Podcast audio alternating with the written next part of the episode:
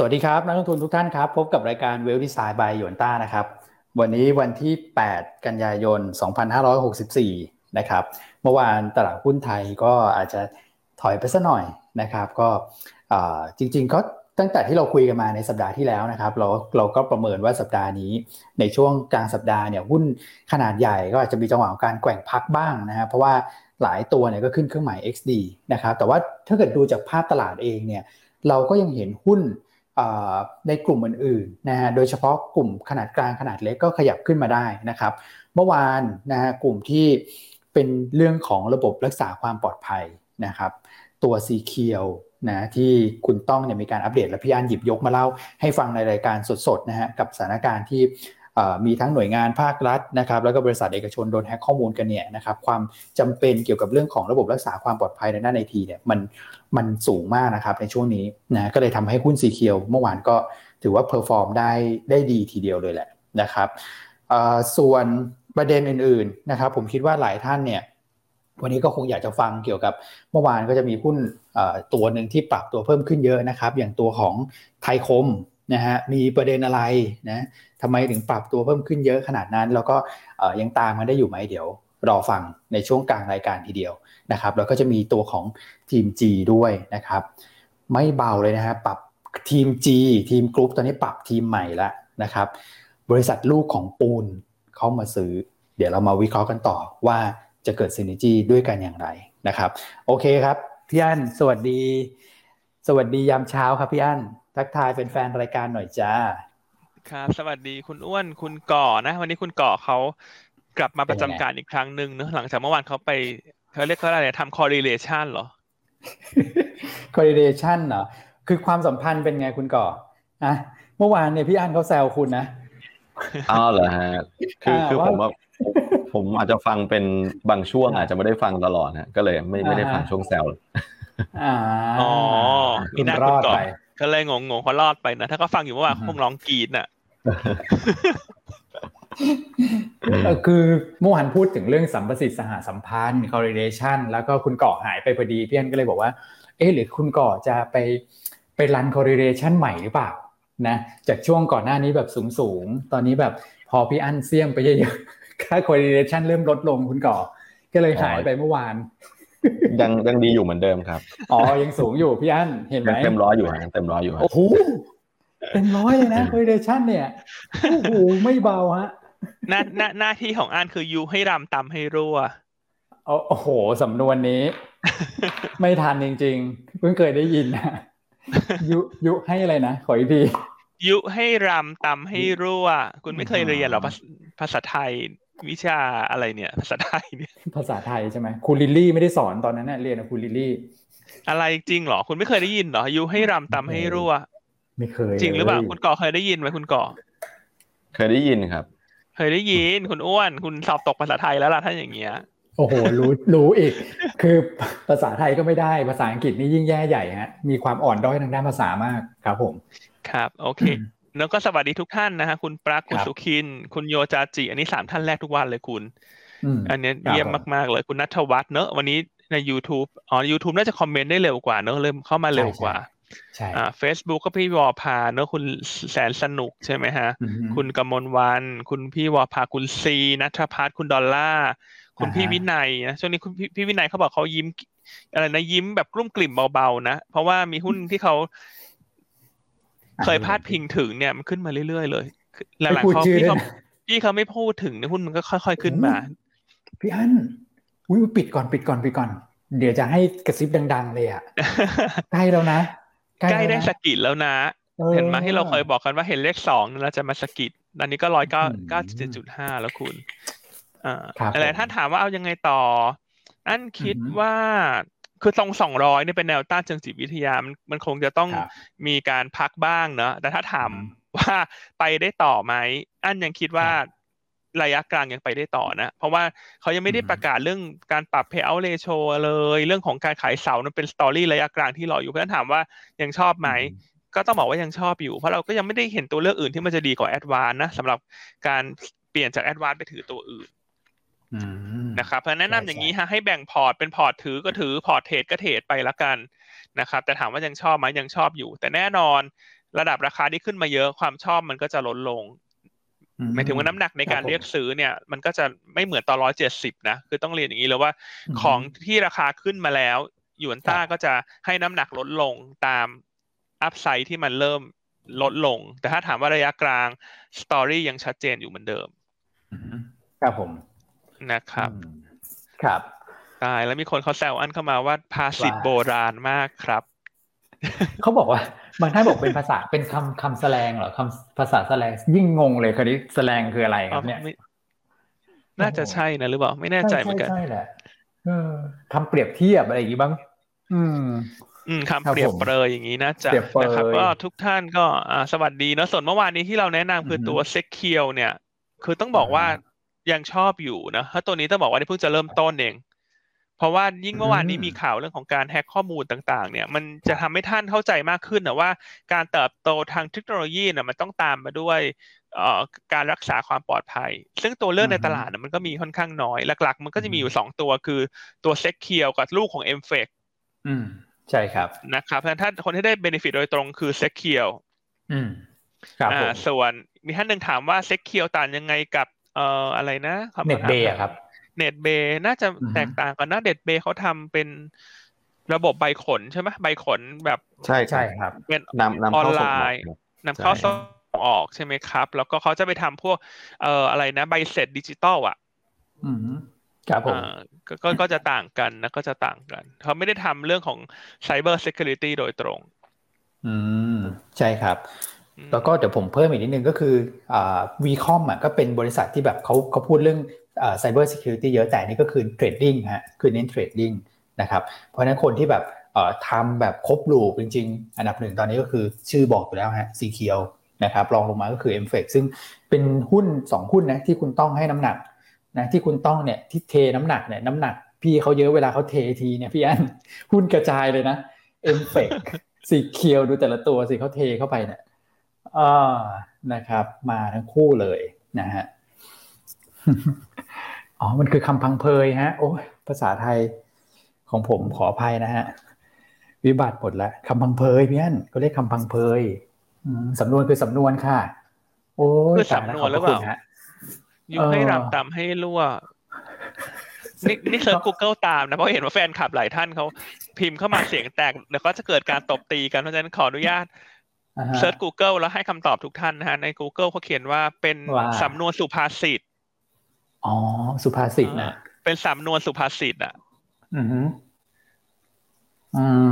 มนะครับ โอเคเนาะก็ประมาณนี้เนาะจะสำนวนจะสุภาษิตก็ก็น่าจะถูกถูกถูกทั้งสองอย่าง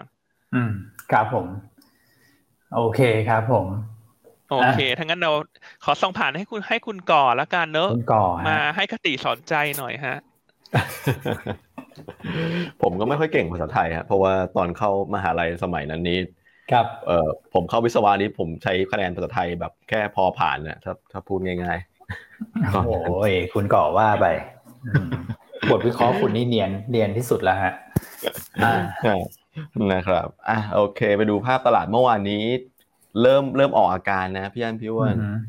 เริ่มเริ่มออกอาการแล้วเริ่มแสดงอาการแกว่งๆมาบ้างเหมือนกันนะสำหรับตลาดหุ้นไทย นะครับแกว่งมาแกว่งมาเป็นเดือนน่ะนะครับจะต้องมีอาการแกว่งบ้างนะนะครับ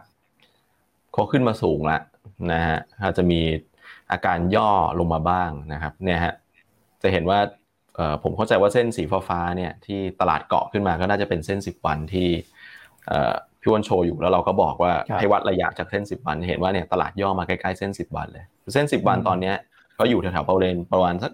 หนึ่งหกสองห้าบวกลบนะครับ โดยประมาณแถวๆนั้นเห็นว่าตลาดก็ย่อย่อลงมาใกล้แนวรับนั้นผมว่าแถวแถวหนึ่งหกสองห้าเนี่ย น่าจะรับอยู่นะครับ ถ้าถ้ามีการย่อลงมาอีกนะครับก็ตอนเช้าเมื่อวานนี้เล่นแบบบวกสิบเลย พอบ่ายนี้เล่นลบติด พอปิดนี่ติดลบสิบสองจุดเลยฮะ คือแบบไปกลับเลย คนละคนละทิศคนละทางเลยนะฮะ คนละเรื่องเลยเนาะ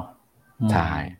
นะครับ ก็มูลค่าการซื้อขายก็หนึ่งแสนล้านบาทนะครับยังค่อนข้างจะคึกคักอยู่สำหรับตลาดหุ้นไทยนะครับแล้วก็ถ้าไปดูแยกเป็น index เนี่ยจะมีแค่ MAI นะเมื่อวานนี้ครับที่ปิดบวกได้นะครับ คือแม้แต่เอสเซก็ยังลบนะเมื่อวานเนี้ย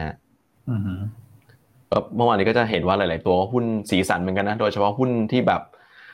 ราคาน้อย ๆ เนี่ย หลายตัวก็วิ่งกันแบบว่า หวือหวาอยู่เหมือนกัน เมื่อวานนี้ก็เป็นวันที่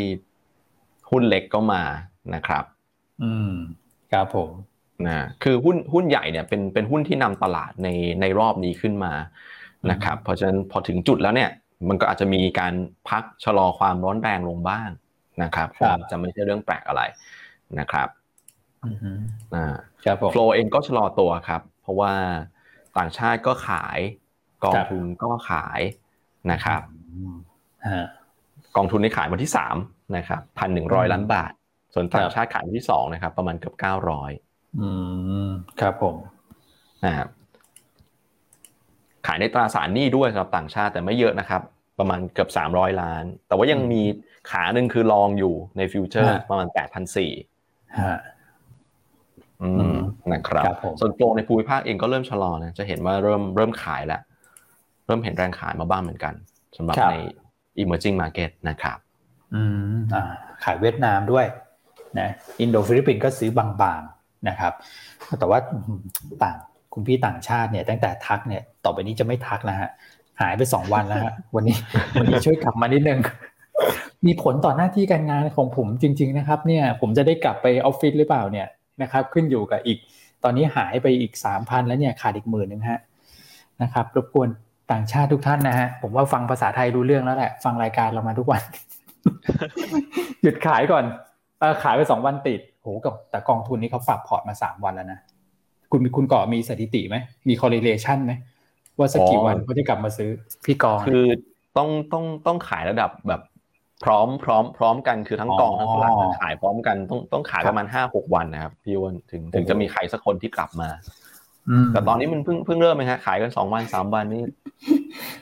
แต่ว่าผมผมว่าจุดจุดจุดชี้วัดคือ ECB ซึ่งซึ่งเดี๋ยวเราเดี๋ยวเรามาคุยกันว่าว่า ECB จะออกถ้าออกหน้าไหนแล้วมันจะทำให้โฟล์ในในภูมิภาคแถวบ้านเราเนี่ยเป็นยังไงนะครับ เดี๋ยวเรามาคุยช่วงกลางรายการแล้วกัน โอเค ครับผมนะครับ SBL NVDR เร็วๆ ครับครับ ก็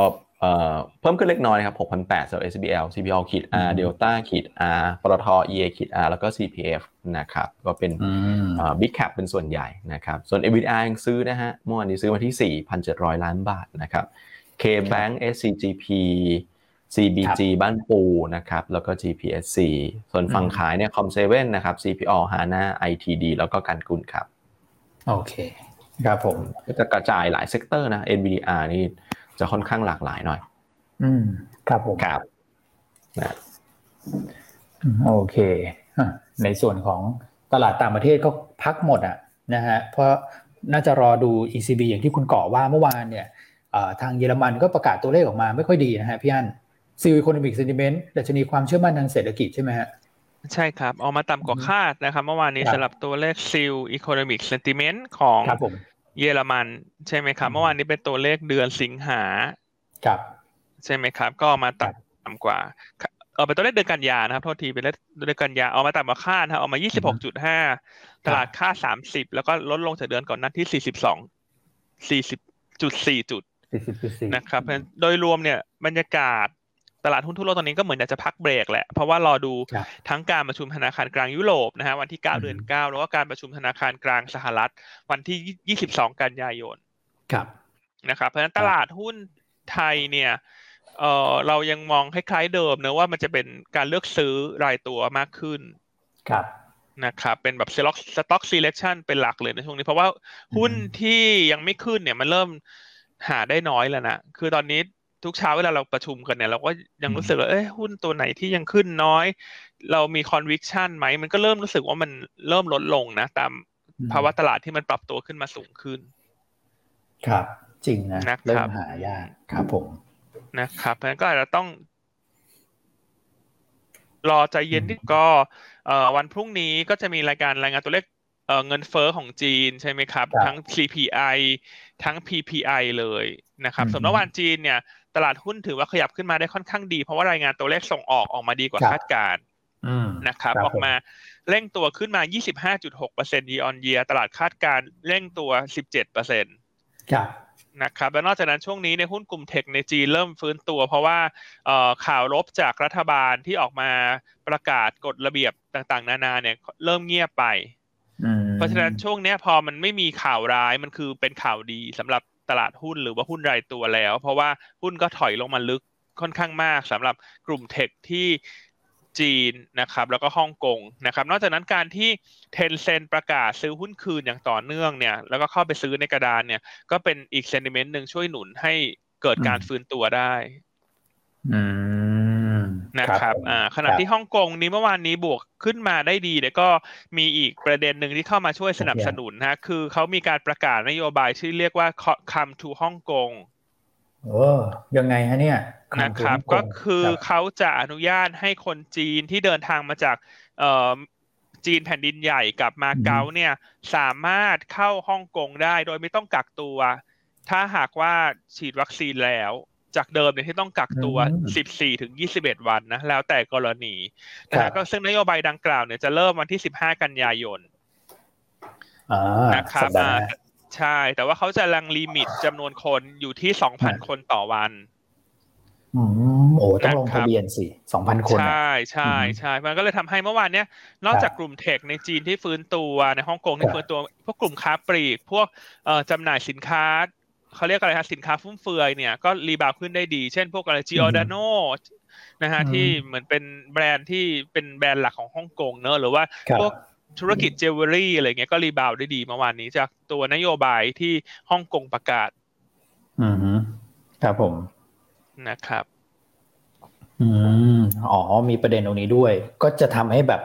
การไปซื้อสินค้ากันจับจ่ายใช้สอยก็น่าจะสะพัดนะ เพราะว่าส่วนใหญ่เขาข้ามไปเกาะฮ่องกงก็ไปซื้อของพวกนี้นะพี่อันเนาะ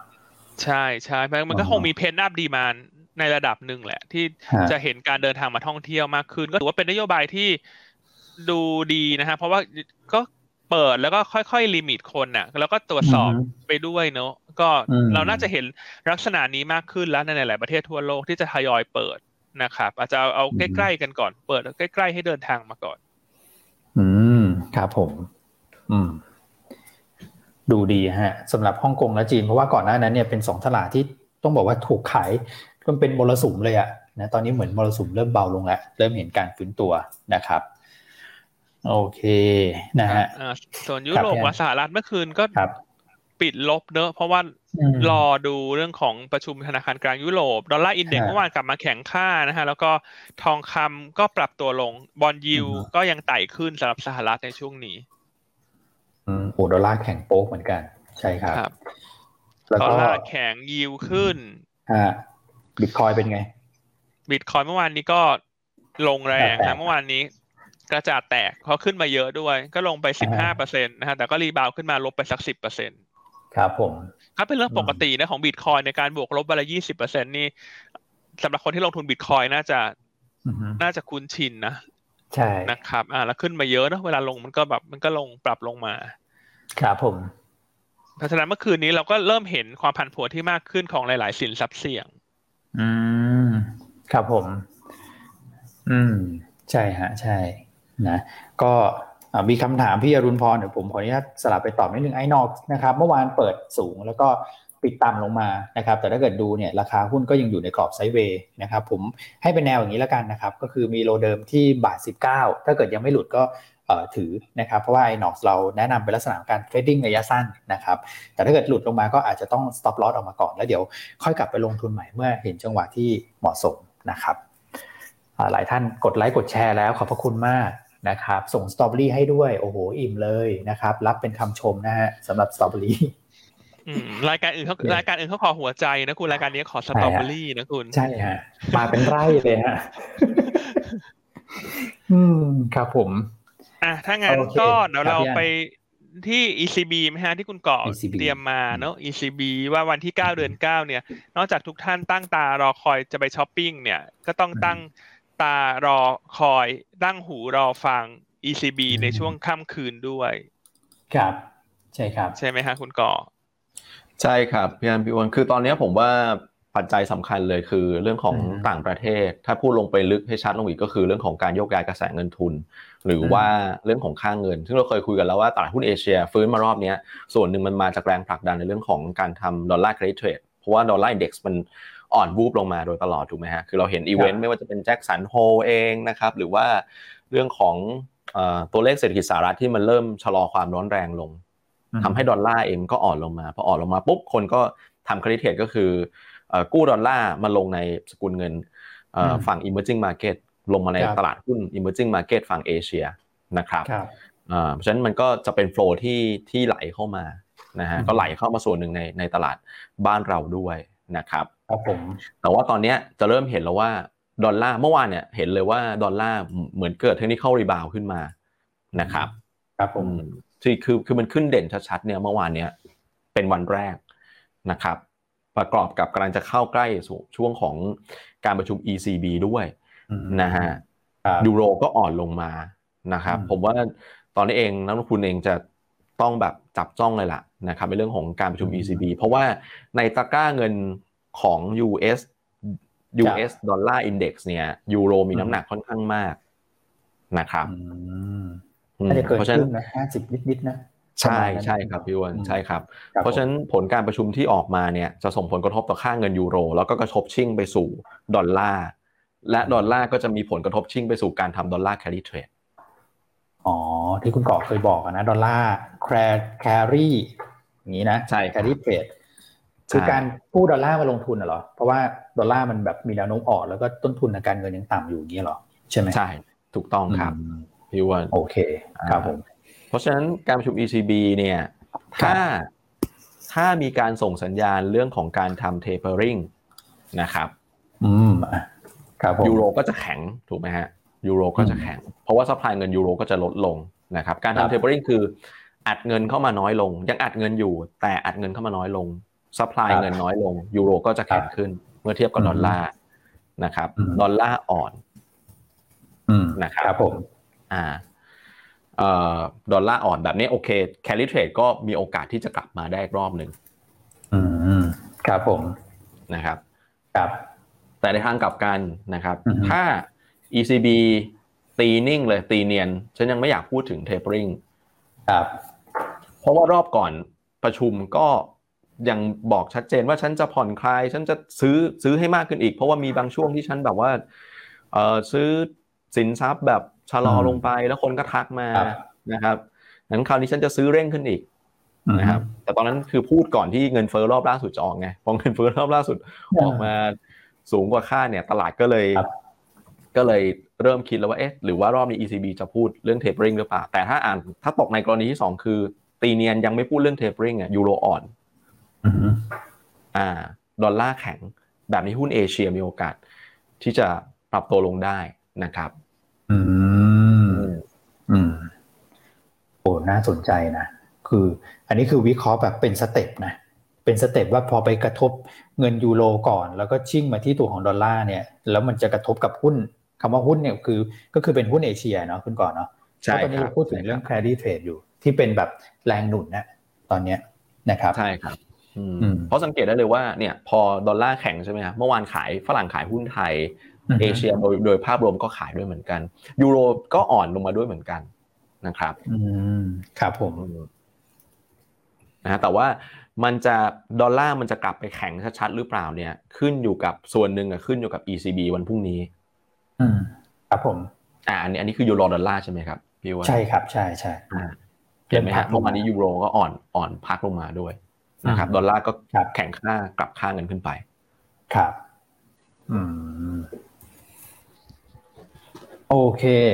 นะ เพราะฉะนั้นเรื่องของโฟลที่พี่ต่างชาติในที่ผมรุ้นเนี่ยก็แปลว่าผมเนี่ยต้องเฝ้าตอนประมาณสักช่วงหัวค่ำวันที่เก้านะคุณก่อถูกต้องครับ อยากภาวนาให้ให้ออกมาในเชิงว่าคือถ้าเกิดส่งสัญญาณเทปเปอร์ ก็อาจจะดีกว่าดิถ้าอย่างนั้นน่ะใช่ไหมใช่ครับ ใช่ใช่ครับผม โอเคฮะอะอันนี้ก็เป็นสิ่งที่เราเฝ้ารอ ไม่ใช่วันไม่ใช่วันนี้นะ วันพรุ่งนี้นะเราบอกแล้ววันที่ 9 เดือน9สำหรับการประชุม ECB เพราะฉะนั้นวันนี้เนี่ยด้วยความที่รอกันหมดก็อาจจะทำให้แบบ ก็ยังคงเป็นบรรยากาศเดิมๆไหมคุณกอบนิ่งๆ บวกลบสลับอะไรอย่างเงี้ยเนาะใช่ครับ เพราะว่าอย่างที่บอกคือแฟกเตอร์สำคัญตอนนี้มันคือเรื่องของโฟล์มันคือเรื่องของค่างเงินถูกไหมฮะครับผมใช่ครับ ซึ่งอันนี้มันมันกระทบกับทั้งทั้งโลกแหละนะครับ อืมอืมครับผมอะไรเนี่ยพูดพูดเรื่องยุโรปแล้วเสริมเรื่องยุโรปนิดนึงแล้วกันครับกับอังกฤษ อังกฤษว่ายังไง อังกฤษจะมีการขยับเพิ่มนะครับ เพิ่มแท็กนะครับเออจริง ๆ แล้วเนี่ยมันน่าจะคล้าย ๆกับการจ่ายเงินประกันสังคม อาจจะคล้าย ๆ กับบ้านเรานะครับ ก็คือขยับอัตราการจ่ายเงินเข้าประกันสังคมของเขาอะนะครับอันนี้ก็คือเพื่อใช้ในเรื่องของ ภาพระยะยาวด้วยนะครับในเรื่องของสวัสดิการในในระยะยาวของเขา แล้วก็ถ้าเกิดมองภาพสั้นก็คือเรื่องของโควิด ที่ต้องใช้งบประมาณค่อนข้างเยอะนะครับครับผมนะครับคือก็มีหลายแนวความคิดว่าจะจะขึ้น tax หรือว่าจะหารัฐบาลจะหารายได้เพิ่มจากอะไรยังไงดีนะครับ คือเขาก็บอกว่าถ้าขึ้น tax แบบ income tax เนี่ยมันกระทบแบบโดยโดยรวมตรงๆเลยนะถ้าเกิดว่าขึ้นในลักษณะอันนี้ของเขาเนี่ยที่เป็นคล้ายๆ กับประกันสังคมเนี่ย คือของเขาใช้คำว่า national insurance นะครับอย่างเงี้ยก็คือมันก็ยังยังแบ่งภาคกันก็คือว่าทั้งพนักงานด้วยแล้วก็ทั้งบริษัทด้วย เพราะว่าบริษัทก็มีส่วนที่สมทบเข้ามาถูกไหมฮะครับใช่ครับอ่าทั้งนั้นภาระมันก็จะไม่ได้ตกอยู่กับรายบุคคลอย่างเดียว มันก็มีภาคธุรกิจที่เข้ามาที่เข้ามาช่วยตรงนี้ด้วยนะครับ ซึ่งถ้าผ่านการโหวตของสภาเนี่ย อันนี้จะไปใช้ปี 2022 นะครับ เดือนเมษา อืม ปีหน้าเนาะเมษาปีหน้า ปีหน้าโอเคครับปีหน้า อืมก็จะเห็นว่าเนี่ยพอ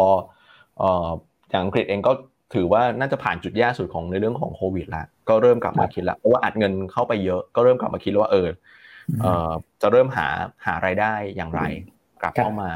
นะครับ อืมโอเคนะครับ ต่างประเทศก็เป็นฝั่งยุโรปจะเยอะเลย นะครับแล้วก็มีจีนนะอย่างที่พี่อันบอกไปนะครับมีประเด็นเพิ่มเติมไหมครับพี่อันสำหรับในส่วนของต่างประเทศครับผมครับต่างประเทศก็น่าจะค่อนข้างครอบคลุมแล้วนะฮะเรื่องอังกฤษที่ไม่สักครู่คุณก่อก็แชร์ให้ฟังไปเรียบร้อยแล้วนะครับเช้านี้นิดนึงเนอะญี่ปุ่นมีการรายงานตัวเลข GDP ไตรมาสสองรอบ revise รอบที่สองนะฮะก็ ปรับเพิ่มขึ้นจากเดิมนะครับ รอบแรกนี่น่าจะ 1.3เปอร์เซ็นต์นะฮะรอบที่สองนี่อยู่ที่ 1.9เปอร์เซ็นต์ year on year นะครับ ตลาดคาด 1.6เปอร์เซ็นต์เพราะฉะนั้นก็ทำให้วันนี้ญี่ปุ่นเนี่ยเป็นอีกวันหนึ่งที่ยัง perform ได้ดีกว่าคนอื่นนะฮะส่วนจีนฮ่องกงก็ยังมีทิศทางของการสนับสนุน มีการไต่ระดับขึ้นมาได้เนอะจากสถานการณ์โควิดที่ดีขึ้นเรื่องของประเด็นลบจากการ ประกาศเรื่องกฎระเบียบต่างๆมาเริ่มซาลงไป เพราะฉะนั้นเงินเนี่ย มันก็จะเริ่มหาที่ลงอะ คือข้อดีของจีนกับฮ่องกงที่โดดเด่นเลยคือหุ้นไม่แพงอะหุ้นถูกลงมาเยอะคือการว่าตอนนี้เนี่ยถ้าเขามองว่าหลาย ๆ ธนาคารกลางฝั่งยุโรปฝั่งสหรัฐจะมีการเปลี่ยนแปลงนโยบายทางการเงินเนี่ยสุดท้ายเงินมันอาจจะหนีหนีกลับมาเล่นรีบาวที่เมืองจีนนะฮะแต่ว่าทางนี้ทางนั้นเนี่ยต้องเอ่อ based on assumption นะว่ารัฐบาลจีน จะไม่ออกมาประกาศฟาดนู่นฟาดนี่อีกนะครับเออซึ่งถ้าดูแนวโน้มตอนนี้อาจจะเริ่มที่จะลดลงแล้ว เพราะว่าก็คือคุมไปเยอะแล้วว่าคุณนะฮะคุณก็จะคุมอะไรมากกว่านี้ก็อาจจะไม่ได้เหลืออีกเยอะ แต่ถามว่าเอ่อ noise มันสงบช่วงสั้นหรือเปล่า อันนี้ก็มีความเป็นไปได้ว่าน่าจะอาจจะมีอะไรออกมาตามมาอีก แต่อาจจะไม่ได้กระทบตลาดเยอะแล้ว ถ้ามาตรการที่ประกาศมันไม่ได้เป็นมาตรการที่มันช็อกโลกจริง ๆ หรือว่ามันแบบว่าโอ้โหมัน รุนแรงมากจริง ๆ ถึงขนาดกระทบในแง่ของอุตสาหกรรมอย่างชัดเจนนะครับช่วงนี้ก็ข้อดีคือจีนฮ่องกงน่าจะช่วยสนับสนุนตลาดเอเชียได้อะ อืมอืมอืมครับผมนะส่วนของไทยเราเนี่ย เนื่องจากวันนี้ก็ภาพคงคล้ายๆกับช่วงวันจันทร์นะอันนั้นก็มองแกว่งข้างๆอะเลือกเป็นรายตัว แนวรับ ที่คนรอกันอยู่ก็คือหนึ่งหกสองศูนย์หนึ่งหกสองห้าเนอะซึ่งเป็นเส้นค่าเฉลี่ยสิบวันสำหรับนักลงทุนที่เป็นระยะสั้นรอเล่นรีบาวครับคือวันนี้เนี่ย เท่าที่ดูปฏิทินก็โอ้โหวันที่ 8 นี่ขึ้น XD กันเพียบเลยครับพี่อันบ้านปู BBL GPSC K Bank KKP ใช่คือมันหนักกันวันนี้มากด้วยนะฮะ อืม ครับผมนะอะ เดี๋ยวผมเสริมเรื่องของประเด็นนิดนึงนะครับ แล้วเดี๋ยวเราจะได้เข้าไปแบบเรื่องของหุ้นรายตัวนะฮะซึ่งก็มีหลายตัวที่มีประเด็นนะครับ เมื่อวานนี้ดูในแอปพลิเคชันเมื่อวานจำได้ไหมพี่พี่อั้นที่เราคุยคุยกันเกี่ยวกับเรื่องสแตนเลสอลูมิเนียม Apple Watch เนี่ยนะครับ มาแล้วจะเปิดตัวรุ่นใหม่ นี่ที่ผมบอกอันนี้คืออะไรครับที่จะเปิดตัว Apple Watch หรอ คือเห็นเขาบอกว่ามีมีเขาบอกว่าอาจจะมี iPhone 13 นะ คือ12ยังผ่อนไม่หมดเลยนะนะครับ แต่ว่า13คุณก่อคือที่ถามเนี่ยเพราะอันงงไปหมดแล้วว่าทุกที่ไอโฟนมันรุ่นอะไรจำไม่ได้จริงๆแล้วตัวนี้จำไม่ได้นะต้องให้คุณพอคุณบอกว่า12โอเค ฉันก็จะอัปเดตในสมองว่าโอเค12แต่13จะมาก็หรอคุณเร็วไปไหมอะคือคือเขาบอกว่ามีมีน่าจะมีการเปิดตัวนะครับ อันนี้ผมไม่แน่ใจแต่ว่าเอ่อที่ลิสต์มาเนี่ยมี iPhone 13 นะครับ มี MacBook Pro นะฮะที่จะทำเป็นเหลี่ยมมากขึ้นหรือว่าเป็น Mac MacBook Book แบบ SE อะนะครับแล้วก็จะมีตัวของ Apple Watch ที่จะทำเป็นแบบเหลี่ยมมากขึ้นนะครับ สาวก Apple ก็ไปติดตามแต่ผมขออนุญาตผ่านนะฮะ เพราะว่าไม่ไหวแล้วฮะตอนนี้ตามไม่ทันฮะผ่อนกันไม่ไหวไม่ไหวคุณคือคุณอ้วนเขามีทุกรุ่นเลยอะคุณก่อ ไม่ว่าอะไรออกมาเขาจะซื้อทุกอย่าง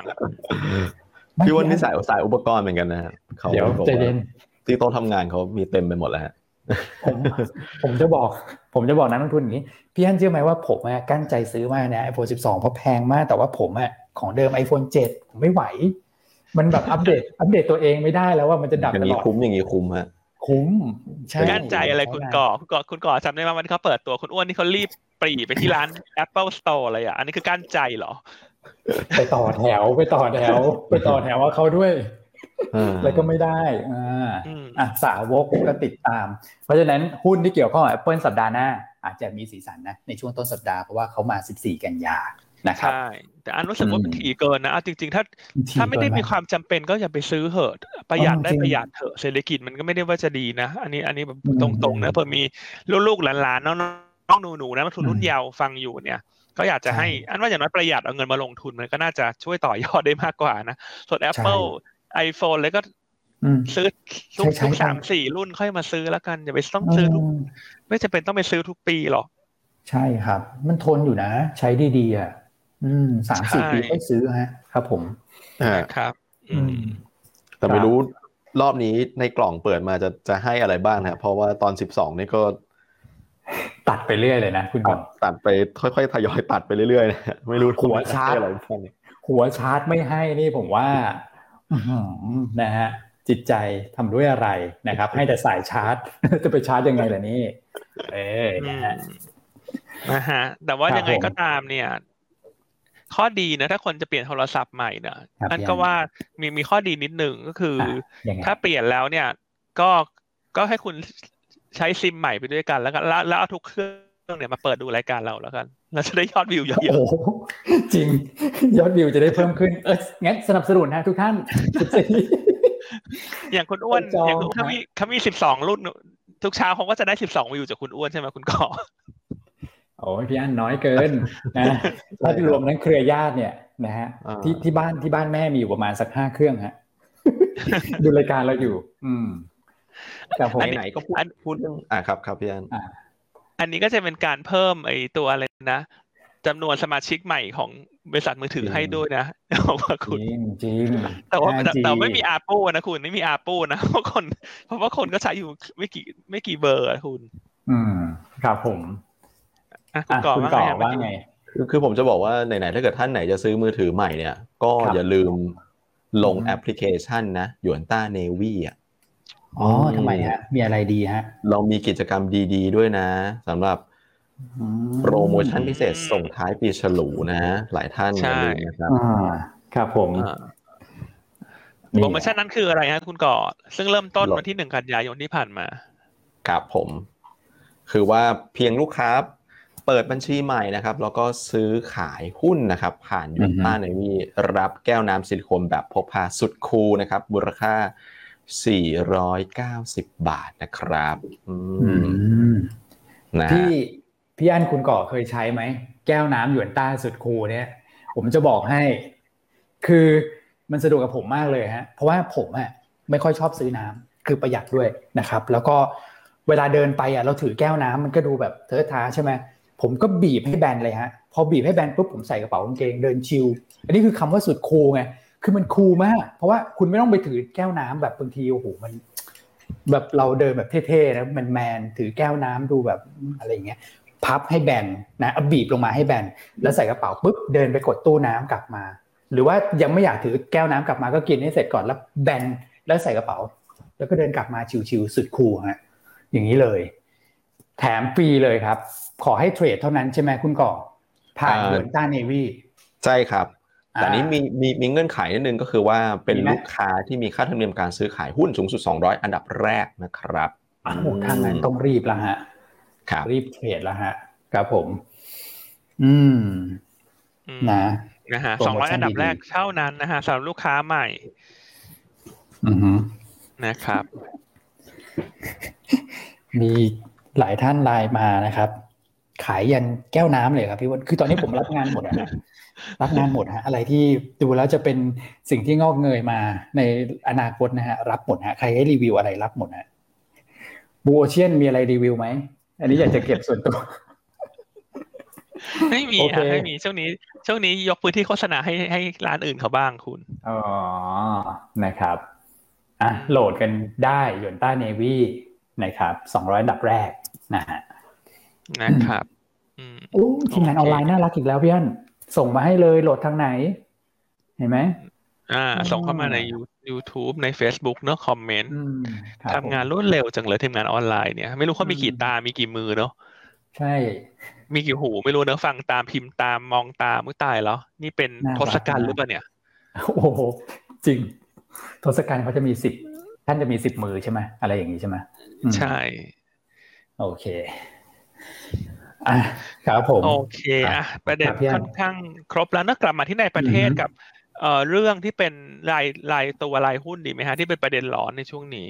ได้ครับผม ครับเมื่อวานนี้ก็มีมีเรื่องของ InTouch ไทยคม อืมครับผมใช่ไหมครับ ก็คือมีมติคอรมอเข้ามาเนี่ย เรื่องของเอ่อการให้ความเห็นว่า InTouch ควรจะต้องกลับไปถือไทยคมที่ระดับ 51เปอร์เซ็นต์ครับ ก็เลยส่งผลให้ ให้ไทยคมเนี่ย ขยับขึ้นมาแรงเมื่อวาน ครับ แต่อย่างไรก็ตามเนี่ย เราเชื่อว่าไทยคมที่ระดับราคาที่ขึ้นมาร้อนแรงจากการเก็งกำไรดังกล่าว ดังกล่าวเนี่ยคงต้องติดตามข่าวสารอย่างใกล้ชิดนะครับเพราะว่าจริง ๆ แล้วเนี่ยเออมันก็ยังไม่ใช่ว่าเขาจะไม่ต้องมาซื้อหุ้นในกระดานนะ คือต้องเล่าอย่างนี้ก่อนว่าเออบริษัทเขาก็มีหลายทางเลือก ไม่ว่าจะเป็นหนึ่งอาจจะซื้อหุ้นในกระดานก็ได้ ถ้าจะเป็นต้องปรับสัดส่วนขึ้นมาหรืออันที่สองก็อาจจะให้ InTouch ออก PP ให้ไทยคมก็ได้เพื่อที่จะเพิ่มสัดส่วน รวมทั้งการตั้งโต๊ะ tender offer เนี่ยก็อาจจะไม่จำเป็น เพราะว่าเท่าที่เราคุยกับบริษัทนะเขาบอกว่าถ้าในกรณีที่ต้องทำเนี่ยเขาก็เขาก็จะไปขอเวฟจากจากทางด้านตลาดตลาดหลักทรัพย์เหมือนกัน อืมครับ เพราะฉะนั้นกลายเป็นว่ามันออกได้หลายหน้ามากเลยซึ่งเราต้องบอกว่าเราประเมินไม่ได้ เพราะว่าเป็นเรื่องของกฎหมาย เรื่องของสัญญาสัมปทานเรื่องของเกี่ยวข้องกับภาครัฐเดี๋ยวมันก็เกิดความสามารถของนักวิเคราะห์ที่จะประเมินแหละเพียงแต่ว่าเราเล่าให้ฟังได้ว่ามันมีกี่ออปชันที่มันจะออกมาถูกไหมฮะอาจจะซื้อในกระดานเพิ่ม จะเป็น PP หรือว่าจะตั้งโต๊ะเทนเดอร์เนี่ยมันก็ออกได้หลายทาง หรืออาจจะไม่เกิดอะไรขึ้นเลยก็ได้ เพราะว่าทางไทยคมกับทางอินทัชเนี่ย เขาก็บอกว่าเขาก็รอเอกสารจากทางด้านรัฐบาลเนอะแล้วเขาก็ต้องไปปรึกษาที่ปรึกษาทางกฎหมาย อืมครับผม ว่าจะต้องทำอย่างไรนะครับ นอกจากนั้น สัญญาสัมปทานเนี่ย ก็จะหมดวันที่สิบกันยาอ๋อ อุ้ย อีกสองวันนี้เองครับ ใช่งั้นถ้าอันนี้มันเป็นการแก้ไขเพื่อให้สัญญาสัมปทานเดิมถูกต้อง ครับ สัมปทานจะหมดแล้วอะเอกชนยังจำจำจำต้องทำไหม เพราะว่าทุก เพราะว่าต่อไปนี้ก็จะโอเปเรต สิ่งอื่น ๆ บนสิ่งที่ไม่ใช่สัมปทานเพราะสิ่งที่สัมสิ่งที่เป็นสัมปทานเนี่ย ถ้าต้องการให้ขับกลับมาทำเหมือนเดิมก็อาจจะต้องไปฟ้องร้องกันทางกฎหมาย ต้องมีคำสั่งศาลอะไรก็อีกเยอะแยะ คือประเมินยากมากเลย แต่เพียงแต่ว่าจุดตัดที่น่าสนใจคือสิบกันยาหมดสัมปทานแล้ว ถ้าบอกว่าผิดสัมปทานเดิม ยังจำเป็นต้องกลับไปทำให้เหมือนเดิมไหม แล้วถ้าไม่ทำจะเกิดอะไรขึ้น แล้วถ้าทำจะทำอย่างไร อืมครับผมนะครับนั้นตัวแปรมันเยอะไปหมดเพราะคนที่จะเก็งกำไรในประเด็นดังกล่าวเนี่ย ควรจะต้องมีสต็อปลอสที่ชัดเจน เพราะว่าเราคาดเดาไม่ได้นะ ข่าวที่จะเปลี่ยนไปเปลี่ยนมาตลอดครับผม อืม อืม จริงฮะอืมเพราะฉะนั้นด้วยราคาที่ประกอบกับราคาที่ขึ้นมาแล้วระดับหนึ่งด้วยเนี่ยนะฮะถ้าเกิดว่าท่านเป็นคนที่รับความเสี่ยงได้น้อยเนี่ย รออยู่นอกนอกนอกนอกวงเขาดีกว่าเนาะให้เป็นวงของการที่แบบเข้ามาเป็นเป็นสำหรับนักเก็งกำไรที่รับความเสี่ยงได้สูงดีกว่าเนาะพี่อันเนาะใช่ครับ อันว่าจะมีความชัดเจนมากขึ้นเนี่ยหลังจากเลยวันที่สิบกันยาไปละ อืมอ๋อพอหมดสัมปทานหมดสัมปทานแล้วแต่ทีนี้ก็อาจจะทางบริษัทเขาก็อาจจะครับเอ่อให้ให้ข้อมูลอะไรได้มากขึ้นเนอะแต่ตอนนี้ยังอยู่ในสัญญาสัมปทานถ้าเป็นเราเราก็คงไม่พูดอะไรนะ อันนี้เราเป็นแบบว่า common sense ปกติถูกไหมฮะ พอพูดอะไรไป มันก็อาจจะเป็นการผูกมัดทางกฎหมายหรือเปล่าเพราะยังอยู่ในสัญญาสัมปทานไงแต่ถ้าหมดสัญญาสัมปทานแล้วทีนี้มันอาการกลางโต๊ะคุยกันมันอาจจะคุยง่ายขึ้นคล่องขึ้นหรือเปล่า เออจริง อืมอืมอืมถ้าตัดเงื่อนไขเรื่องสัมปทานไปใช่ครับใช่มันก็รออีกไม่กี่วันเองฮะ ยังไงเดี๋ยวก็มีอะไรเหลือจะอัปเดตให้ฟัง แต่ว่าถามตอนนี้ ว่าเราจะประเมินไหมสิ่งที่ตลาดคิดว่าจะเกิดขึ้นมาทำนู่นทำนี่อันก็ อันไม่เลือกออปชันใดออปชันหนึ่งเลย เพราะมันประเมินไม่ได้อะเราไม่รู้จะประเมินยังไงนะครับ ใช่ใช่ครับ โอเคนะฮะอันนี้คือเรื่องของไทยคมนะครับ ชัดเจนนะครับสำหรับท่านที่ติดตามประเด็นของไทยคมอยู่นะครับใช่ แต่ว่าอีกข้อดีหนึ่งที่อยากให้ทุกคนมองเนี่ยก็คือความเอ่อคือสิ่งที่เรามองไทยคมมาก่อนหน้าเนอะที่เราเคยแนะนำตอนนั้นห้าหกบาท แล้วก็ขึ้นมาเรื่อยๆสิ่งที่เราสิ่งที่เราแนะนำเนี่ยคือไทยคมตอนเนี้ย การสิ้นสุดสัญญาสัมปทานมันก็เปรียบเสมือนการสิ้นสุดพันธะเหมือนกัน การสิ้นสุดพันธะเหมือนกันอ๋อเพราะฉะนั้นถ้าต่อจากนี้ไทยคมมีพัฒนาการเชิงบวกในแง่ของปัจจัยพื้นฐานนะเช่นได้รับการแต่งตั้งให้เป็นผู้ดูแลดาวเทียมเดิมมีได้ partner จากต่างประเทศ อันนั้นน่ะเราจะให้ความสนใจมากกว่าการเก็งกำไรข่าวสารใดข่าวสารหนึ่ง ซึ่งไม่ใช่ปัจจัยพื้นฐาน นะตอนนี้ไทยคมนะถ้ามุมมองของเราเนี่ย เราจะติดตามเรื่องความคืบหน้าในธุรกิจใหม่เป็นหลักละเพราะว่าเราเชื่อว่าเขาสิ้นสุดพันธะแล้วเนี่ย overhang มันก็ปลดล็อกแล้วเพราะต่อไปนี้มีอะไรเข้ามาใหม่ การที่ทำธุรกิจใหม่ โดยไม่ได้อ้างอิงสัญญาสัมปทานเนี่ยมันก็เป็นการลดความเสี่ยงเรื่องกฎหมายของบริษัทในอนาคต ครับ ครับคือเมื่อก่อนทุกบริษัทที่ทำ เอ่อธุรกิจภายใต้สัญญาสัมปทานเนี่ยคุณไปไล่ดูดิ ธุรกิจ mobile operatorธุรกิจอินเทอร์เน็ตบอร์ดแบร์ทุกรายก็มีเคสอะไรกันเยอะแยะไปหมดอะเพราะฉะนั้นการที่หลุดออกมาจากสัญญาสัมปทานเนี่ยในเชิงธุรกิจครับกลับเป็นอะไรที่ดูดีขึ้นนะ อืมน่าสนใจฮะ น่าสนใจครับผม ทั้งหมดทั้งมวลคือหลังวันที่สิบที่พี่อันตั้งข้อสังเกตไว้นะครับแปดเก้าสิบครับผม เพราะฉะนั้นก็จะรอนิดนึงเนาะรอนิดนึงที่เก็งกำไรก็อย่าใจร้อนมากกับราคานี้ที่มันขึ้นมารอข่าวเมื่อวานนี้ไปแล้ว ค่อนข้างเยอะ ใช่ครับผมโอเคครับเมื่อวานมีหุ้นอีกตัวหนึ่งใช่ไหมที่มีประเด็นบวกเข้ามาครับพี่อันเห็นคุณอ้วนเขาบอกว่าเขาเตรียมมาหนึ่งชั่วโมงที่จะมาเล่าตัวเนี้ยคุณก่อไม่รู้เขาจะเตรียมอะไรกันเยอะแยะเนาะลุยเลยครับพี่วัน ขอหน่อยฮะเพราะว่าโอ้โหหุ้นทีมจีเนี่ยเป็นหุ้นที่แบบ โอ้ยจีคือแบบไม่ไม่ค่อยขยับขึ้นสักเท่าไหร่นะถ้าเกิดว่านักลงทุนตามหุ้นตัวนี้มากราฟเนี่ยก็จะไซด์เวย์มานานนะครับคราวนี้มีการประกาศแจ้งตลาดมานะครับว่าบริษัท Nexter Venture นะฮะซึ่ง Nexter Venture คือใครก็คือเป็นลูกของบริษัท SCC เนี่ยปูนซีเมนต์นะฮะเข้าถือหุ้นในตัวของทีม G เนี่ย 9.9%น นะครับทำให้หลังจากการทำธุรกรรมนี้เนี่ย Nexter Venture นะครับจะถือหุ้นในตัวของทีม G เป็นอันดับหนึ่งนะครับย้อนมาให้ดูนิดนึงแล้วกันว่า Nexter Venture คือใคร Nexter Venture เนี่ยคือผู้ที่ทำธุรกิจเกี่ยวกับเรื่องของการลงทุนในสตาร์ทอัพต่างๆนะครับเขาจะเน้น 5 เรื่องนะครับถ้าเกิดว่ากรุ๊ปgroup group กันเนี่ยผมคิดว่ามีประมาณสัก 3 เรื่องหลักแหละนะครับหนึ่งก็คือเรื่องของเทคโนโลยีในการก่อสร้าง นะครับอายกตัวอย่างอย่าง SDG Harm นะฮะทำยังไงที่จะสร้างบ้านแล้วแบบโอ้โหอยู่แล้วแบบสบายมากประหยัดไฟอะไรอย่างเงี้ยนะครับอันที่ 2 ก็คือเรื่องของพวก Smart Living เกี่ยวกับเรื่องของ Health Tech ด้วยนะครับทำยังไงให้การใช้ชีวิตแบบอย่างยั่งยืนและมีความสุขนะอันที่ 3 ก็คือเรื่องของโลจิสติกนะครับซึ่งทั้งหมดทั้งมวลเนี่ยเป็นเรื่องของเทคโนโลยีทั้งนั้นเลย เขาจะเน้นลงทุนในตัวของสตาร์ทอัพนะครับถามว่าเอ๊ะแล้วทีม G เนี่ยเป็นสตาร์ทอัพที่อยู่ใน เป้าที่เขาจะมาลงทุนหรือเปล่านะครับทีมจีคงไม่ใช่สตาร์ทอัพแล้วนะครับตั้งมานานแล้วนะครับผู้บริหารนี่ก็เป็นแบบระดับมือพระกาฬของประเทศทั้งนั้นเลยนะครับทีมจีทำธุรกิจเกี่ยวกับเรื่องของการออกแบบทางวิศวกรรมนะครับควบคุมงานแล้วก็ตรวจรับงานนะครับเวลาจะก่อสร้างอะไรเนี่ยอันนี้คือคือด่านแรกเลยคือออกแบบนะครับระหว่างก่อสร้างก็จะควบคุม พองานเสร็จก็ยังได้เงินอีกนะไปไปตรวจรับงานให้นะครับอันนี้คือหน้าที่ของทีมจี และทีมจีจะเก่งเรื่องของสิ่งแวดล้อมค่อนข้างมากนะครับ พอมาปฏิปต่อกันเนี่ยมันจะเกิดซีเนจีระหว่างกันแล้วนะฮะก็คือคนนึงเนี่ยเก่งเรื่องของเทคโนโลยีในการก่อสร้างอีกคนนึงเนี่ยเก่งเรื่องของการออกแบบวิศวกรรมนะครับ มันจะทำให้เทคโนโลยีกับการออกแบบเนี่ยมาเชื่อมกันแบบไร้รอยต่อ ก็แปลว่าเทคโนโลยีการก่อสร้างของกลุ่มปูนเนี่ยนะครับก็จะมีความถูกต้องและแม่นยำมากขึ้นนะครับ นั่นก็แปลว่ามันก็จะช่วยลูกค้านะที่จะมาใช้บริการกับ ทั้งทีม G หรือว่าทั้งเอ่อ Nexter เนี่ยนะครับหรือว่ากลุ่มปูนก็ดีเนี่ยก็จะเป็นการเพิ่มประสิทธิภาพคือลดต้นทุนนั่นเองให้กับลูกค้านะครับคราวนี้ทั้งคู่เนี่ยมี Big Data ผมว่าตรงนี้น่าสนใจ คนหนึ่งเนี่ยคือ Nexter Venture เอาเป็นว่ากลุ่มปูนแล้วกัน ก็มี Big Data ทางด้านเรื่องของวัสดุก่อสร้าง เทคโนโลยีทางด้านการก่อสร้างว่าเทรนด์จะเป็นยังไง อีกคนหนึ่งก็มี Big Data ทางด้านข้อมูลเกี่ยวกับการขอก่อสร้างทั้งในประเทศนะครับแล้วก็ประเทศละแวกบ้านเรา นะฮะอย่างทีม G ก็เก่งเรื่องของการสร้างเขื่อนนะก็ไปสร้างที่ลาวค่อนข้างเยอะนะครับพอ Big Data ทั้ง 2 อันเนี่ยมาเจอกันเนี่ยลองคิดดูว่าการวิเคราะห์ข้อมูลเนี่ยมันจะเข้มข้นมากเกี่ยวกับเรื่องของการก่อสร้างในอนาคตจะเห็นเทรนด์มากขึ้นนะครับในส่วนของทีม G เองก่อนหน้านี้รับงานภาครัฐค่อนข้างเยอะฮะนะครับเอาเป็นว่าถ้ารับงานจากกลุ่มของปูนได้เนี่ยผมว่า ก็ทำกันไม่หวาดไม่ไหวแล้วนะก็คือเป็นการกระจายเรื่องของความเสี่ยงเกี่ยวกับเรื่องของการพึ่งพางานภาครัฐที่มากเกินไปของกลุ่มทีม G ด้วยนะครับผมยกตัวอย่างแล้วกันอยากให้เห็นภาพอย่าง STI อย่างเงี้ยพอเขาหลุดกรอบมานะครับ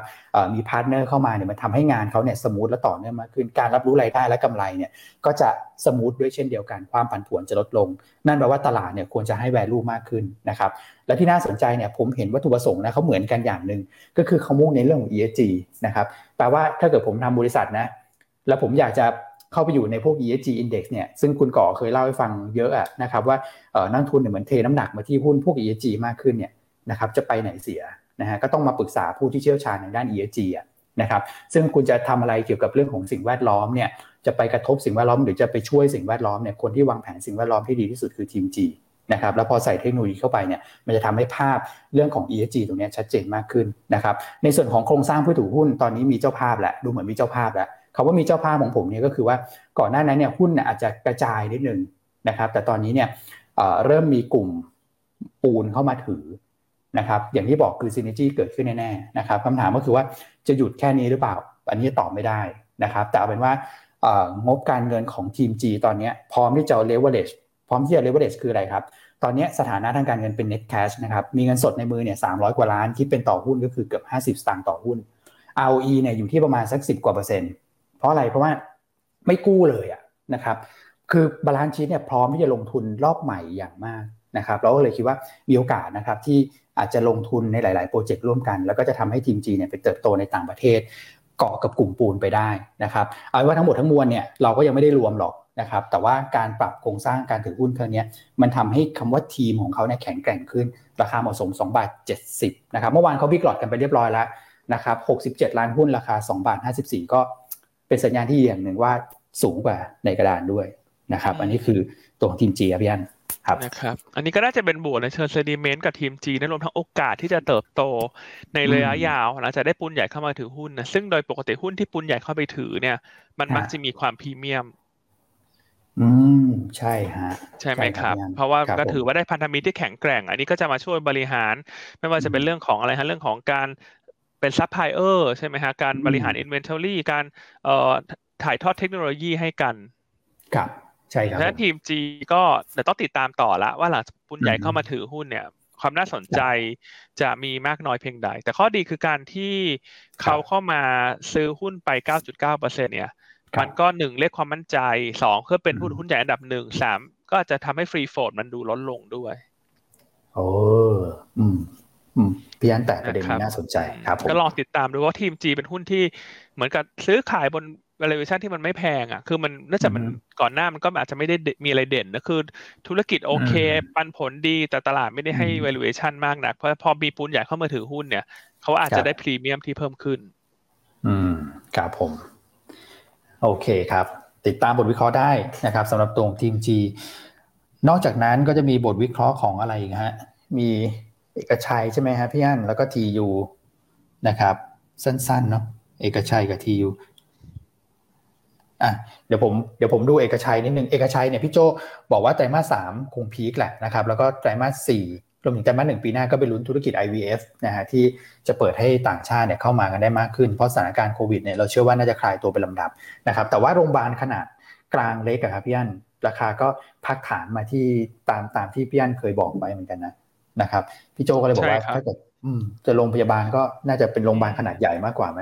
ครับผมใช่คือกลุ่มโรงพยาบาลเนี่ยโดยเฉพาะตัวที่ได้ประโยชน์จากเรื่องของโควิด ในปีนี้ที่กำไรขึ้นมาแรงๆเนี่ย เราแนะนำมาสักพักหนึ่งแล้วว่าให้รอก่อนเพราะ sector เนี้ยมันจะโดนเคลื่อนย้ายเงินทุนออกเพราะว่ากำไรมันใกล้จะ peak แล้วนะครับเพราะฉะนั้นหุ้นกลุ่มที่ถามว่ายังยังลงทุนได้ไหมยังลงทุนได้เมื่อระดับราคามันลงมาในจุดที่มันจูงใจอีกครั้งหนึ่ง แต่ช่วงนี้อาจจะรอไปก่อนนะ อันนี้ก็ยังคิดว่ากลุ่มโรงพยาบาลช่วงนี้อาจจะยัง underperform นะครับอาจจะฟื้นได้อีกครั้งหนึ่งช่วงที่ใกล้ๆรายงานผลประกอบการไตรมาสสามมันอาจจะมีการเก็งกำไรอีกสักสเต็ปหนึ่งเพราะหุ้นก็ถอยหลังลงมาแล้วแต่คนที่จะรอกลุ่มโรงพยาบาลเนี่ย ให้รอไปเล่นช่วงงบไตรมาสสามใกล้ๆออก เล่นอีกสักรอบหนึ่งรอบเนอะแต่ว่าก็ไม่ได้เน้นว่าแบบ ยาวนะ ก็เหมือนเล่นเล่นเป็นรอบๆแล้วคือไม่ใช่ buy and hold แล้วจนกว่ามันจะลงมาในเลเวลที่มันดูน่าสนใจนะครับส่วนโรงพยาบาลตอนนี้ชอบโรงพยาบาล BDMS เธอถ้าต้องเลือกในโรงกลุ่มโรงพยาบาลใน BDMS ดูจะค่อนข้างปลอดภัยกว่าคนอื่น เพราะว่าข้อที่หนึ่งเนี่ยกำไรปีนี้เขาไม่ได้ดี เพราะว่าเขาโดนโควิดกระทบ เพราะฉะนั้นภาพมันจะเปลี่ยน จากซ้ายเป็นขวาสำหรับปีหน้า คือตัวที่ไม่ดีปีนี้ปีหน้าจะดี แล้วแล้ว BDMS ก็ได้ประโยชน์เรื่องของการเปิดประเทศด้วย เพราะตอนนี้ถ้า selective หุ้นในกลุ่มโรงพยาบาลเนี่ยก็จะเป็น BDMS นะ แต่ว่าโดยรวมน้ำหนักของกลุ่มเนี่ยเราให้แค่ neutral แล้วเพราะว่าหุ้นขึ้นมาเยอะ แล้วก็เอ่อ sector rotate มันจะเกิดขึ้นนะครับอืมครับผมอืมเพราะฉะนั้นการการปรับพอร์ตเนี่ย ก็ถ้าดูน้ำหนักพอร์ตท่านก็สมม ติท่านท่านเคยถือสมมติเคยถือโรงพยาบาลสี่สิบเปอร์เซ็นพอร์ตห้าสิบเปอร์เซ็นพอร์ตช่วงโควิด ตอนนี้ก็อาจจะต้องลดน้ำหนักลงมาเนอะอาจจะไปถือ sector อื่นมากขึ้นนะคะปรีอ่าหรือจะไปพวกท่องเที่ยวครับอะไรอย่างนี้ก็น่าน่าจะดีกว่า คือมันเป็นเรื่องของการปรับสัดส่วนของพอร์ตลงทุน อืมครับพี่อันนะครับ โอเคครับอาจจะอาจจะจะปรับมาทีมจีของของคุณอ้วนก็ได้เนาะสักนิดสักหน่อยใช่ไหม ใช่ครับ สักนิดสักหน่อยฮะ ครับผม โอเคฮะอาบทวิเคราะห์เอกชัย แล้วก็จะมีทียูกับละลินด้วยใช่ไหมเห็นพี่วินัยบอกว่ามีละลินด้วยใช่ ก็ยังไงรบกวนนักลงทุนติดตามในหน่วยต้าเนวีแล้วกันนะครับ อีกส่วนอีกสองบทวิเคราะห์ลองอ่านติดตามกันดู มาที่ภาพตลาดไหมครับ หรือว่าจะคุณอ้วนอยากจะเล่าเรื่องอูตะเภาก่อน นิดเดียวสั้นๆ ขอขอหนึ่งนาทีฮะคุณก่อก็คือว่าช่วงวันสองวันนี้ก็จะมีการพูดถึงการประชุมของบอร์ด EC นะครับซึ่งมีความน่าสนใจนะครับ เพราะว่า EC เนี่ยเว้นช่วงไปนานแล้วเขาบอกว่าตอนนี้ถึงจังหวะเวลาที่กลับมาลงทุนกันอีกแล้วนะครับ โครงการที่ทั้ง 4 โครงการหลักเนี่ยได้ผู้ดูแลไปหมดแล้วในในแง่ของภาคเอกชนนะครับเพราะว่าเป็น PPP นะครับคราวนี้เรื่องของการก่อสร้างนะฮะการควบคุมงานเนี่ยเขาบอกว่าน่าจะประกาศคนที่ดูแล คนที่ควบคุมงานตรงนี้ก็คือในช่วงประมาณสักภายในเดือนกันยานี้นะครับ แล้วที่น่าสนใจก็คือว่าทาง EC ครับจะเริ่มไปลดโชว์ตัวของสนามบินอุตภเปาในต่างประเทศนะครับภายในปีนี้นะครับ เพราะอะไรเพราะว่าเป็นการบอกทุกคนนะฮะว่าตอนนี้พร้อมแล้วคือสนามบินเนี่ยไม่ต้องไปลงสุวรรณภูมิ ถ้าเกิดว่าจะมาลงทุนใน EC คุณก็มาลงที่อุตภเปาได้เลยนะครับ แล้วก็มีการเชื่อมโยงกับตัวของรถไฟความเร็วสูง3สนามบินด้วยนะครับ ถามว่าถ้าเกิดตัวของอุตภเปา เร่งขึ้นมาเนี่ยจะเป็นบวกกับใครบ้างนะครับแน่นอนคนที่ได้งานไปก็คือกลุ่ม BBS นะครับ BA BTS แล้วก็ s t a c o n นะฮะแต่ผมอะวันนี้ผมให้น้ำหนักกับ BA เยอะนิดหนึ่งนะครับเพราะว่า BA เนี่ยเป็นสายการบินนะฮะก็ตอนนี้ก็เริ่มมีกลิ่นอายของเรื่องของการเปิดให้เดินทางทางทางทางอากาศมากขึ้นนะครับ BA ก็เริ่มเปิดบินแล้ว อันนี้คือธุรกิจหลักของเขานะตอนนี้นะครับ อันที่ 2 ก็คือว่าเรื่องของสินเชื่อซอฟโลนะฮะ ตอนนี้ก็ เริ่มมีความคืบหน้ามากขึ้น จากก่อนหน้านั้นที่แบบเหมือนจะให้คนละห้าสิบล้านนะฮะก็คงไม่พอแต่ว่าอาจจะมีการไปขยับตัวของพรกฟื้นฟูนะครับแล้วก็จะปล่อยตัวของวงเงินสินเชื่อได้เป็นร้อยห้าสิบล้านต่อผู้ประกอบการหนึ่งราย ตรงนี้ก็จะช่วยเรื่องของสภาพคล่องได้นะครับอันที่ 3 ก็คือว่าตอนนี้ BA เนี่ยถ้าเกิดว่าเขาไปบริหารเรื่องของสนามบินจริงเนี่ย valuation เขาจะต้องถูกยกขึ้นในพอสมควรเหมือนกัน เพราะว่าไม่ได้มีแค่เรื่องของธุรกิจการบินแล้วนะครับก็เลยมองว่าตัว BA นะครับ ก็ดูน่าสนใจสำหรับวันนี้เหมือนกันกราฟก็ถือว่าใช้ได้นะครับพี่อันเห็นพี่อันแนะนำตัว BA อยู่เหมือนกันนะครับเพราะเมื่อวานก็แบบพยายามหากลุ่มที่ได้ประโยชน์จากเรื่องของการเปิดประเทศนะครับ แล้วก็ถ้ามองยาวๆเนี่ยก็เชื่อว่าสุดท้ายยังไงไทยก็ยังมีความโดดเด่นเรื่องของการท่องเที่ยวนะครับ แล้วก็ BA เนี่ยข้อดีคือเขามีการถือหุ้น BDMs อ๋อครับผมใช่ ซึ่งอันนี้สะท้อนให้เห็น ถึงความแข็งแกร่งทางการเงินของทางด้าน BA นะครับเพราะว่าในกรณี worst case หรืออะไรก็ตามเขาก็สามารถเปลี่ยนสินทรัพย์ให้เป็นเงินได้ เพราะถ้าดูอย่างเงี้ยสายป่านเขายาวเพียงพอที่จะต่อสู้กับโควิดอืม น่าสนใจครับผม นะครับเออก็เขาถือหุ้นใน BDMs อยู่แปดร้อยยี่สิบแปดล้านหุ้นนะฮะ BDMs นี่ตัวละยี่สิบสองบาทคูณกันได้เท่าไหร่คุณก่อหมื่นเท่าไหร่ฮะสองคุณก่อคูณให้หน่อยได้ไหมฮะ ขอขออีกทีนะครับตัวเลขก็ซับซ้อนมาก BDMs ยี่สิบยี่สิบสองจุดเก้าบาท BA ถือหุ้น เอ่อ เท่าไหร่ฮะแปดร้อยี่สิบแปดจุดสี่ล้านหุ้นคุณก่ออืมแปดร้อยยี่สิบแปดจุดสี่เอ่อประมาณเกือบเกือบหมื่นเก้าครับ เกือบหมื่นเก้าเนอะสองหมื่นล้านเนอะครับผมสองหมื่นล้านอะนะครับ ก็จะลองดูตรงนี้ว่า เป็นโอกาสในการทยอยสะสมสำหรับหุ้นกลุ่มสายการบินเนอะที่ปีหน้าเนี่ย เนื่องจากปีนี้สายการบินประสบความประสบผลเสียหายเยอะเพราะฉะนั้นปีหน้าเนี่ยเชื่อว่า demand supply ของธุรกิจการบินน่าจะดีขึ้น ครับ คือมันคงไม่ได้แข่งกันหันลดราคาเหมือนในสมัยก่อนละอืมครับผมโอเคครับผม อ่า อันนี้น่าจะหมดสำหรับหุ้นที่มีประเด็นเรียบร้อยครับ ภาพตลาดนะครับ ครับผม ครับผมมองว่าแกว่งตัวออกข้างนะครับพี่อันไม่อ้วนระหว่างวันก็อาจจะมีโอกาสที่จะเห็นการฟื้นตัวบ้างเพราะเมื่อวานนี้มันลงค่อนข้างไวเหมือนกันนะครับอาจอาจจะมีการการฟื้นฟื้นระหว่างวัน แต่ว่าถามว่าจะไปไกลไหมผมไม่ได้คิดว่าไปไกลเท่าไหร่สำหรับในวันนี้นะครับก็อัพไซด์คงแคปอยู่แถวบริเวณ 1640 1645 ในทางกลับกันนะครับ ถ้าเกิดว่าอินเด็กซ์ลงมาใกล้แนวรับที่ผมประเมินไว้เนี่ย1625อันนี้น่าจะเห็นการเกิดที่ในข้อรีบาวที่ที่ชัดเจนกว่า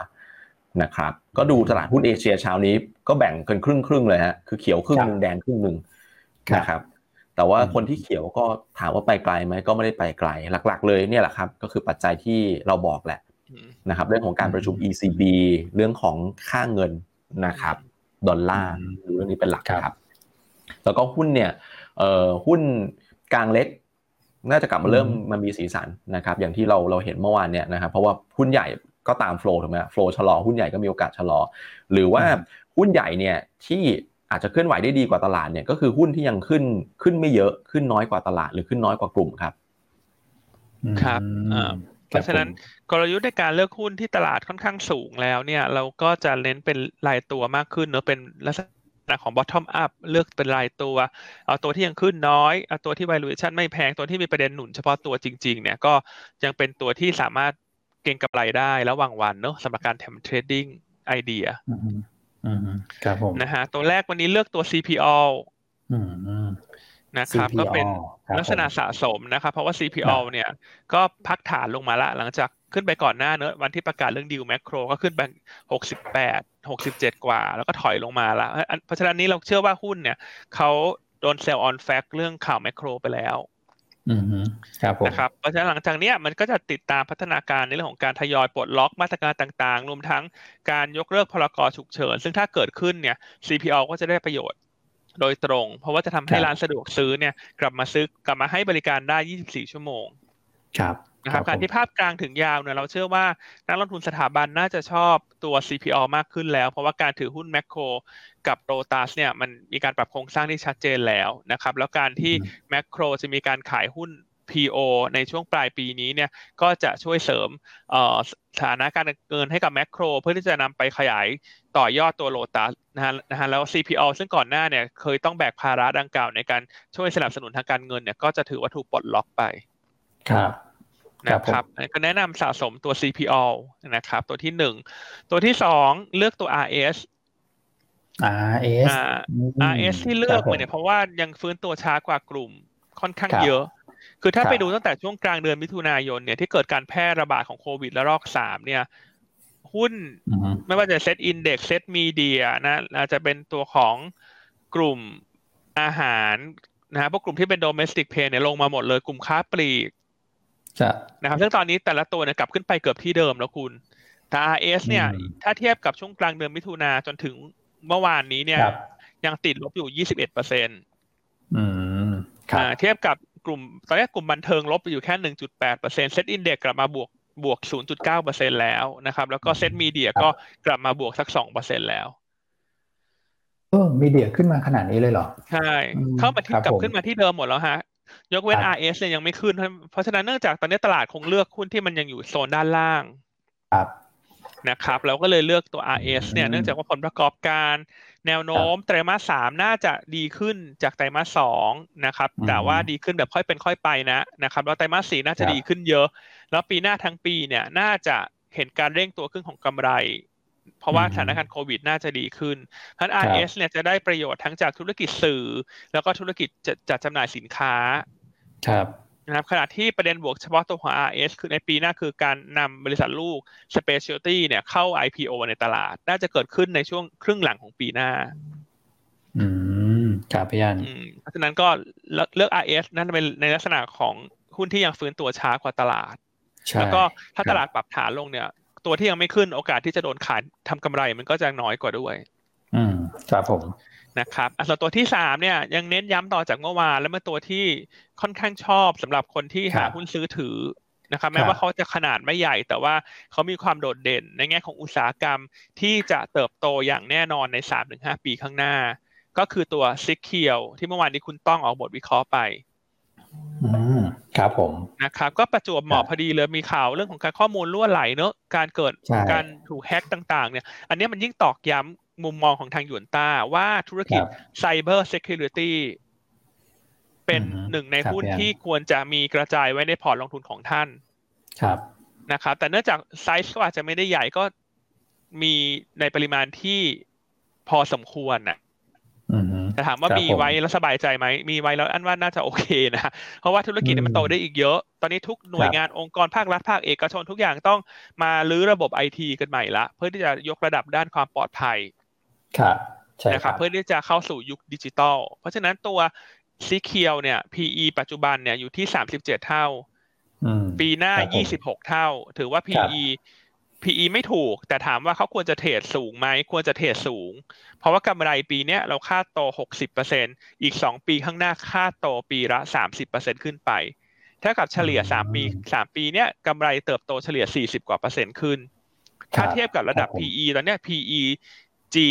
ยังต่ำหนึ่งเท่า เพราะฉะนั้นเวลาประเมินหุ้นที่เป็นไฮโกรดเนี่ย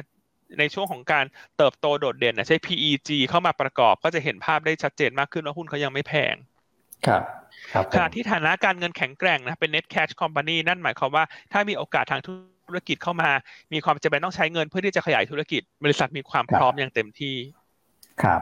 ใช่ครับนะครับ แนวต้าน 28 บาท 50 ทางพื้นฐานคุณต้องให้ไว้เอ่อสามสิบต้นๆนะครับสามสิบเท่าไหร่นะจำไม่ได้ละรบกวนทุกท่านไปดูในบทวิเคราะห์เมื่อวานละกัน ครับนะครับอะส่วนตัวสุดท้ายฮะคุณอ้วน ฝากปิดท้ายเลยฮะ คุณแชมป์วันนี้ทางเทคนิคแนะนำตัวของ KKP นะครับเอ่อ KKP วันนี้มีขึ้น XD นะครับ75 สตางค์นะครับ แนวต้าน 56 บาทนะครับ แนวรับก็เอ่อ54 บาท 50 นะครับ มองว่าราคาพักตัวลงมานะครับมีโอกาสที่จะฟื้นในทางเทคนิคกลับขึ้นไปได้นะครับ ก็หุ้นแนะนำนะครับ CPO RS สีเคียวนะครับมีให้บริการมาจิ้นทั้งหมดเลยนะครับแต่ว่า CPO ตัวใหญ่ก็จะมีเครื่องไม้เครื่องมือครบหน่อยนะครับที่น่าสนใจสำหรับ CPO คือ Block Trade นะครับติดต่อพี่ตาอติได้นะครับเกียร์ลิงสูงทีเดียว 17 เท่านะครับส่วน RS เนี่ยเท่าที่ผมดูนะครับก็ตัว DW นะฮะใช้ได้นะครับ DW 19นะครับก็ติดต่อทาง IC นะครับหรือว่ายัง สับสนกับข้อมูลยังไม่เข้าใจเรื่องของ DW ก็โทรไปสอบถามฝ่าย Derivative Warrant ของเราได้นะครับ ซึ่งตอนนี้เรากล้าพูดนะว่าเรื่องของสภาพคล่องในการซื้อขายมูลค่าการซื้อขายเนี่ยเป็นอันดับต้นๆของประเทศเลยนะครับสำหรับ DW 19 นะฮะก็จบไปสำหรับหุ้นแนะนำนะครับ แล้วก็หุ้นที่มีประเด็นก็จะมีตัวของทีม G แล้วก็ BA นะครับท่านไหนที่เข้ามารับฟังไม่ทันสามารถย้อนกลับไปดูได้นะครับ แล้วก็ย้ำกันอีกทีสำหรับโปรโมชั่นนะครับไม่อยากให้พลาดจริงๆนะครับเปิดบัญชีใหม่ซื้อขายผ่านยูต้าเนวีรับไปเลยนะฮะแก้วคูคูนะครับเป็นซิลิโคนแบบพับได้นะฮะพกไปไหนก็สะดวกง่ายนะครับและทำให้ท่านไม่ขาดน้ำเหมือนเราอยู่ใกล้เคียงท่านตลอดเวลา โอ้โห ไม่ค่อยเข้ากันเท่าไหร่นะฮะแต่ว่าก็ พอถูถ่ายไปได้นะ โอเค คุณก่อ พี่อันนี่คุณก่อนทิ้งท้ายได้กันหมดเวลาแล้วครับผมครับผมก็เน้นนะครับโปรโมชั่นนี้ต้องเป็นลูกค้าใหม่นะครับ แล้วก็ซื้อขายหุ้นผ่านยวนต้าเนวีนะครับแล้วก็เป็นลูกค้าที่มีค่าธรรมเนียมสูงสุดนะครับ 200ระดับแรกนะครับ ยังไงรายละเอียดเพิ่มเติมเนี่ยสามารถโทรสอบถามได้เบอร์ที่โชว์เลยครับ 020098000นะครับ ครับแฟนคลับรายการน่ารักมากนะฮะคุณพ่อแมวน้ำแชร์เข้ามาให้ว่าตัวเซ็กเคียวเนี่ย คุณต้องให้เป้าหมาย 31 บาท 40 สตางค์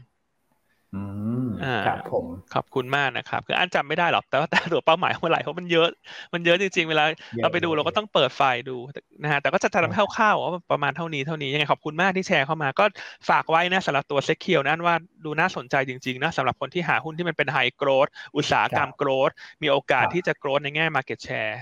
ของอุตสาหกรรมด้วย ใช่ครับนะครับ พบกันใหม่พรุ่งนี้นะครับ เวลาหมดแล้วเราติดต่อเราเรา ต่อด้วยคุณแชมป์นะครับ ขอบคุณครับ สวัสดีครับ สวัสดีครับ